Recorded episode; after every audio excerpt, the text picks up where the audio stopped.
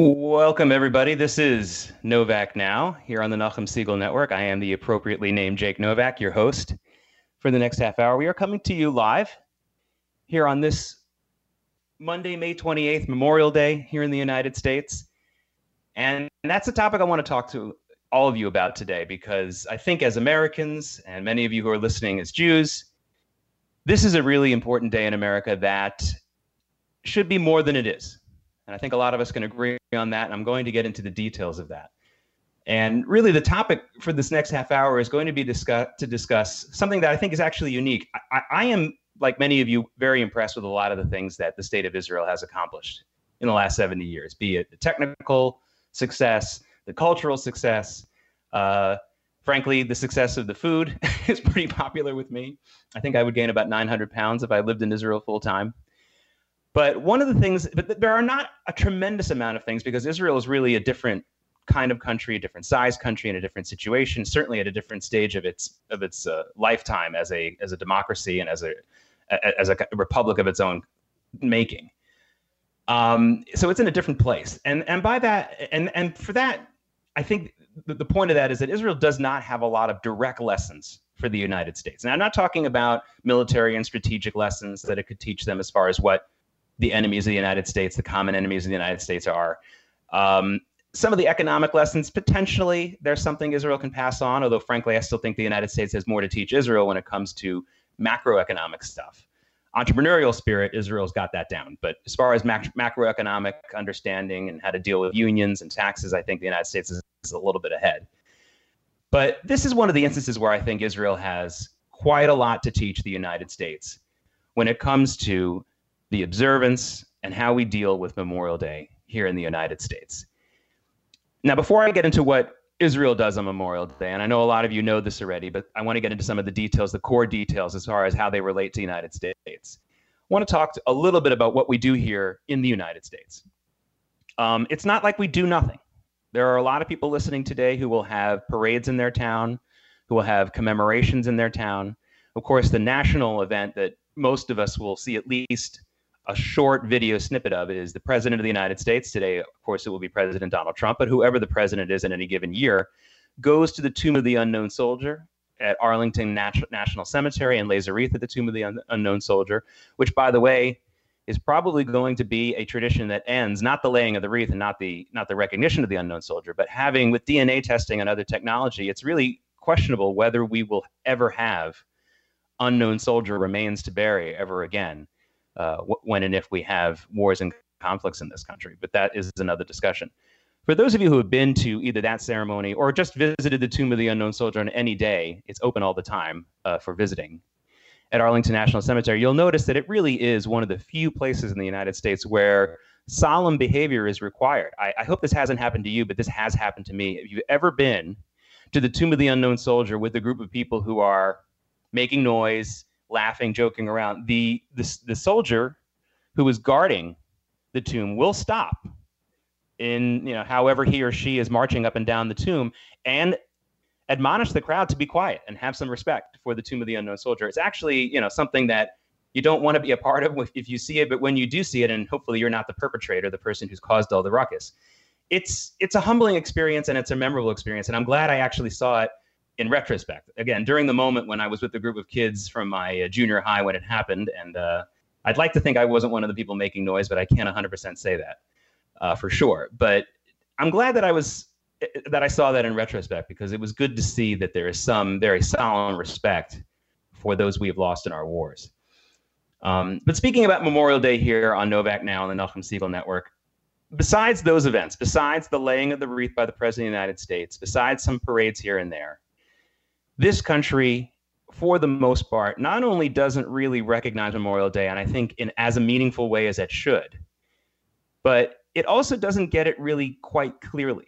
Now by that i mean the conflation people conflate in this country memorial day and veterans day.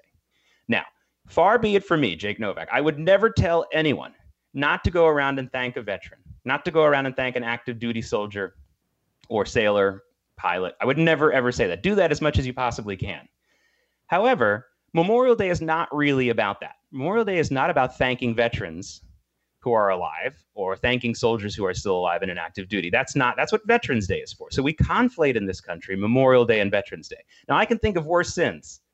if that's the worst thing that you do on Memorial Day is you go around thanking a bunch of veterans and not thinking about the those who have died in war, that's still pretty good. And I'll talk about that in a moment why that's still a step beyond what most Americans really even think about or too many Americans don't even think about. But you know, it is different. There is a difference between Veterans Day, which is that is the day that we thank our veterans and try to recognize our veterans and celebrate them as living people in the modern, in, in the current present day. And Memorial Day, when we're supposed to remember those who, who literally died, who are no longer with us. Uh, to give you a really good current events example of that conflation and why it's important to not make that mistake, the member of SEAL Team 6 who shot and killed Osama bin Laden has been getting a lot of people in the last couple of days t- telling him, hey, thanks for being a veteran. You're a great hero. For Memorial Day, I want to thank you. And he has been telling them, please don't recognize me on Memorial Day. This is a guy who had friends and, and more than friends. I mean, it becomes like a family when you're in a unit in the military. Had friends and, and, and virtual family members die in America's wars and conflicts. And he knows that this is the day to recognize them, not those who survived again, we always thank those who survive. This is not a question. This is not about not thanking somebody, but this is about really pinpointing what our thanks are supposed to be about in this country. And our thanks and our recognition today is about all the people who have died in this country fighting our wars and conflicts. And that's an important, important distinct, distinction to make. We have to make that clear. Now, I believe that this mistake that people are making is coming from two places. One, it's coming from the very good place of just wanting to thank somebody. I mean, look, how many of us can go and make a meaningful thank you to someone who's passed away? You can't really do that. You can make a memorial, you can talk about it with other people, but you want to pass on your thanks to someone who's already gone. Look, you don't even need to be you don't need to be the survivor of a of a war veteran to to know how hard that is.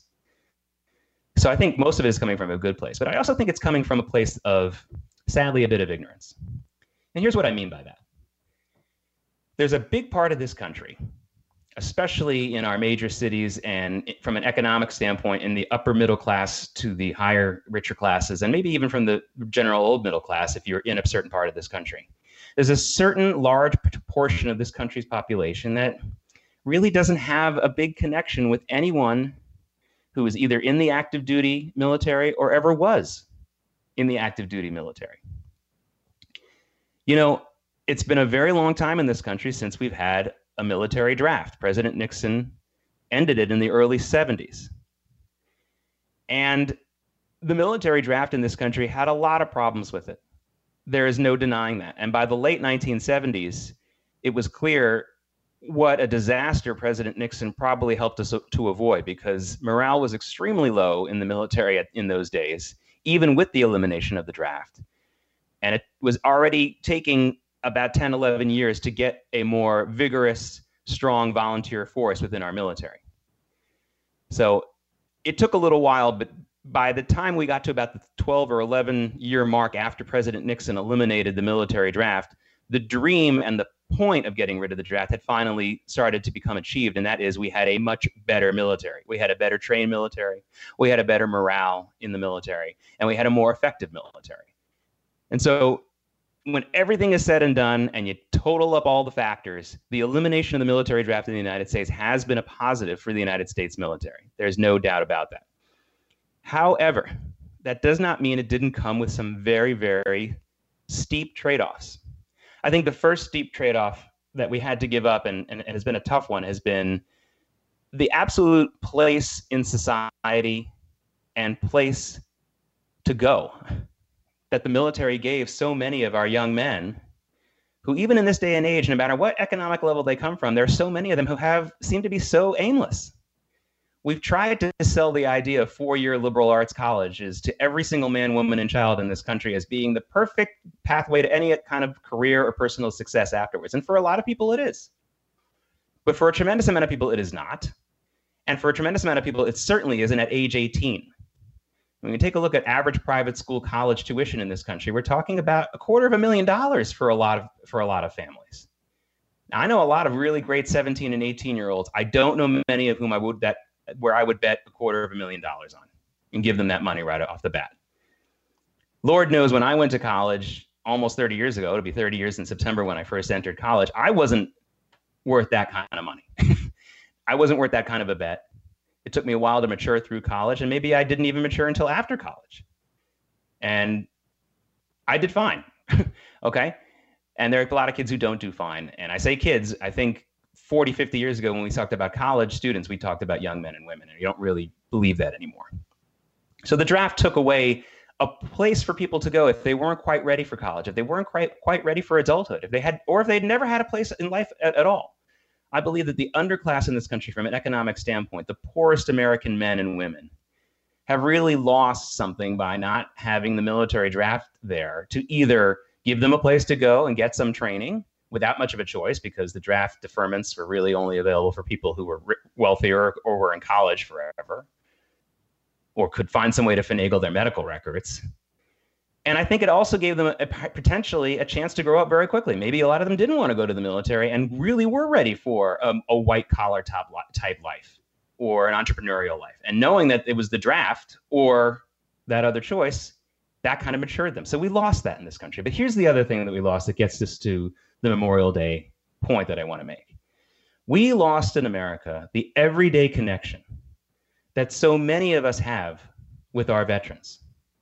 We don't have that anymore. That is to say, there was a time in this country not that long ago when everybody had somebody in their family who was either in the military or recently out of the military, where everybody had somebody on their block who was in the military or had just been in the military. And by somebody, probably more than somebody, almost everyone had that in common. It was a unifying factor in this country, in a country that is now finding it harder and harder to unify over everything. And if you don't believe me, just take a look at the debate over the national anthem in the NFL and players kneeling or not kneeling. And you know, for those of you who are wondering what my position on that is, of course, of course, people have the right to protest our national anthem in this country. Of course, that is an American right. But it's not a good thing. I don't think it's a good thing because I think there are better ways to protest what apparently these NFL players are protesting, which is they believe unfairness at the hands of the police, which is certainly something worth discussing and certainly a factor and a truth in some parts of the country at any given time. But I also think that the police save more minority lives than take by far. I mean, it's not even close. That is not even a, a, a debate. But whether multimillionaire millionaire NFL players should be the ones and choosing that particular moment to protest, I'm not in favor of. But do they have a right to do it? Yes, they do. They have a right to do it. But that just goes to show how incredibly split we are in this country. We can't even stand together for the national anthem anymore. And another thing that's been separating us for a very long time is this military issue. Now, I'll give you a couple of examples. Many of you know I grew up, or I spent a lot of my childhood growing up in the American South. And one of the cities I lived in was Norfolk, Virginia, where the U.S. naval base is there, and that is really the biggest naval base in the world. It's the main point of operations for the United States Navy. Of course, also there are major bases for the for the Navy in San Diego and at Pearl Harbor in Hawaii. But Norfolk is a big place, and everybody on your block when you live in Norfolk is somehow connected to the Navy one way or the other for the most part, uh, and it includes all communities. For example, one of the presidents of the synagogue that we were members of was a active duty captain in, in the in the U.S. Navy. I mean, he had some points of leave when he was on, in Norfolk and not out on on uh, overseas, and that's when he was sort of presiding as president of the synagogue. Um, but my point is, is that the Navy and military life was really, really something that everyone saw all the time. And more importantly, and this is still true in most of the American South, joining the military after high school or after college is not something that poor people do or people who don't have any direction in life do. It's a real serious career path that a lot of young men and women choose. And there's no shame in it. There's no, I didn't have any other choice, so I did this kind of reasoning behind it. It is a major, major way of life down there. I went to a very, for lack of a better word, fancy prep school in Norfolk when I was a, a young man, a school that was four years older than George Washington difficult entrance exam, faculty that was smart as a whip and could have been teaching at any university. And a lot of that graduating high school class went on to the Navy. These were kids who could have gotten into University of Virginia, University of North Carolina. I don't know how many of them were Ivy League character uh, equality, but certainly a lot of them were. I think a, a good n- number of them were. And they went on to Navy careers. They went on either to the U.S. Naval Academy in Annapolis, or they found a way to get into some kind of officers training program and went into the military. So it's a real way of life in other parts of the country. Now, contrast that to New York City. Now, there are plenty of people in New York City who join the military, but you'll see the number of them who are from Manhattan or from higher earning households is extremely low. When you take a look at Veterans Day or Memorial Day snippets that they show on some of the news channels where people who are serving in active duty say hello to their family back in the United States, if they're from New York, it's usually someone from a poor neighborhood in Brooklyn and Queens. Sadly, here in New York City, people who go into the military, especially if they go straight out of high school, it is considered to be a last ditch, you had no other choice type of career. And I know a lot of you listening are going to say, oh, that's not true. I don't believe that. But frankly, that is the way so many people in New York and Chicago and Los Angeles and San Francisco think about our military, no matter what they say. And there are so many sad examples of this. I almost hesitate to go through it, but there was a very famous case of an editorial writer in the Los Angeles Times at the height of the last Gulf War who talked about this disconnect between the way he had brought he had been he had been living and been brought up and military folks. And he came out with which was a really rough to read editorial where he talked about how you know what we've been hearing this thing in America about how we're supposed to be against the war in Iraq if you're a liberal, but support the troops. And he said, you know, I'm sick of that. I can't support the troops anymore. I don't I don't respect them. I don't like them. I think that they're making a terrible mistake and I don't support the troops. And as horrible as that editorial was, I was grateful for it because it was finally a piece of honesty from the American left. I'm not saying all liberals don't support the troops. Don't get me wrong. But if you look at the way that they talk about the military, if you look at the way Hollywood depicts people in the military, nine times out of 10, it is not with respect. It is not with love. And most importantly, it is not with understanding. Again, I'm Jake Novak. This is Novak Now here on the Nachum Segal Network. We're doing a live program here for Memorial Day because I want to talk about what Israel can teach the United States about Memorial Day. One more thing I want to talk about the United States before I get to the Israel aspect of this. In February, you might remember President Donald Trump announced that he wanted to put together a national military parade, probably on July 4th, to honor our military. And the hue and cry that went up from the anti Trump movement in this country and from a lot of other people about that was really deafening. You heard the president compared to fascists. You heard the president compared to Mussolini. You heard you talked about there was all kinds of comparisons to the military parades the Soviet Union used to have, where they would literally roll out nuclear uh, uh, missiles on the streets of Moscow, and people going nuts about it. And I wrote an editorial at the time talking about how it wasn't a bad idea.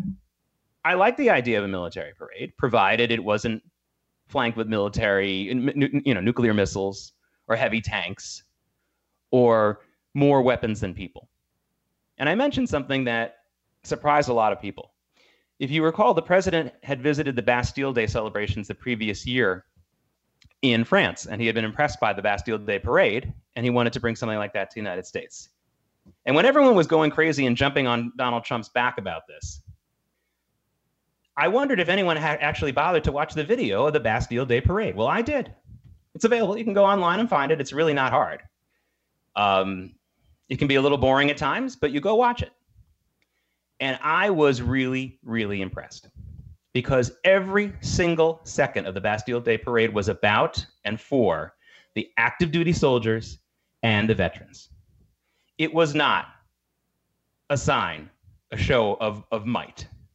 There weren't a lot of weapons. There were uh, the most you could say was weapon like were the half track tank. These are like the mini tanks that came out. And, and when they were rolling out, a French soldier was hanging out of them very prominently. You know, really the only word I can really use, phrase I can use really is a Hebrew phrase. It was a tremendous hakarat hatov. It was the entire French people, or at least the people of Paris, making face to face contact with as many veterans and active duty soldiers as possible on a given day. And it was really nice. And if that's what we do here in the United States, then it's long, long overdue. Well, anyway, after I wrote that editorial, I was invited to come on to National Public Radio in Chicago's affiliate, WBEZ. And they set me up, boy. They put me up against a guest who was not only a veteran, but a military scholar. And they had about 10 callers in the queue to beat the, you know, the heck out of me.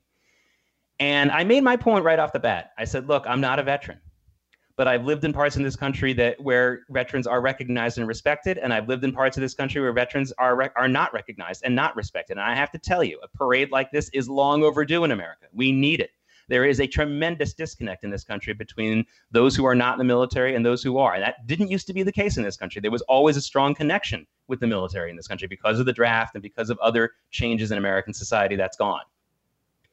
And I have to tell you, it wasn't a magic wand or anything that I waved, but by the end of the show, the opposing guests that they had booked and the callers had agreed with me. And the opposing guest even said something along the lines of, you know what, Jake is right. This could help recruiting. This could help change the way people look at the military. So let me talk about what they do in Israel. I'm sure a lot of you know what they do on Israel on Memorial Day.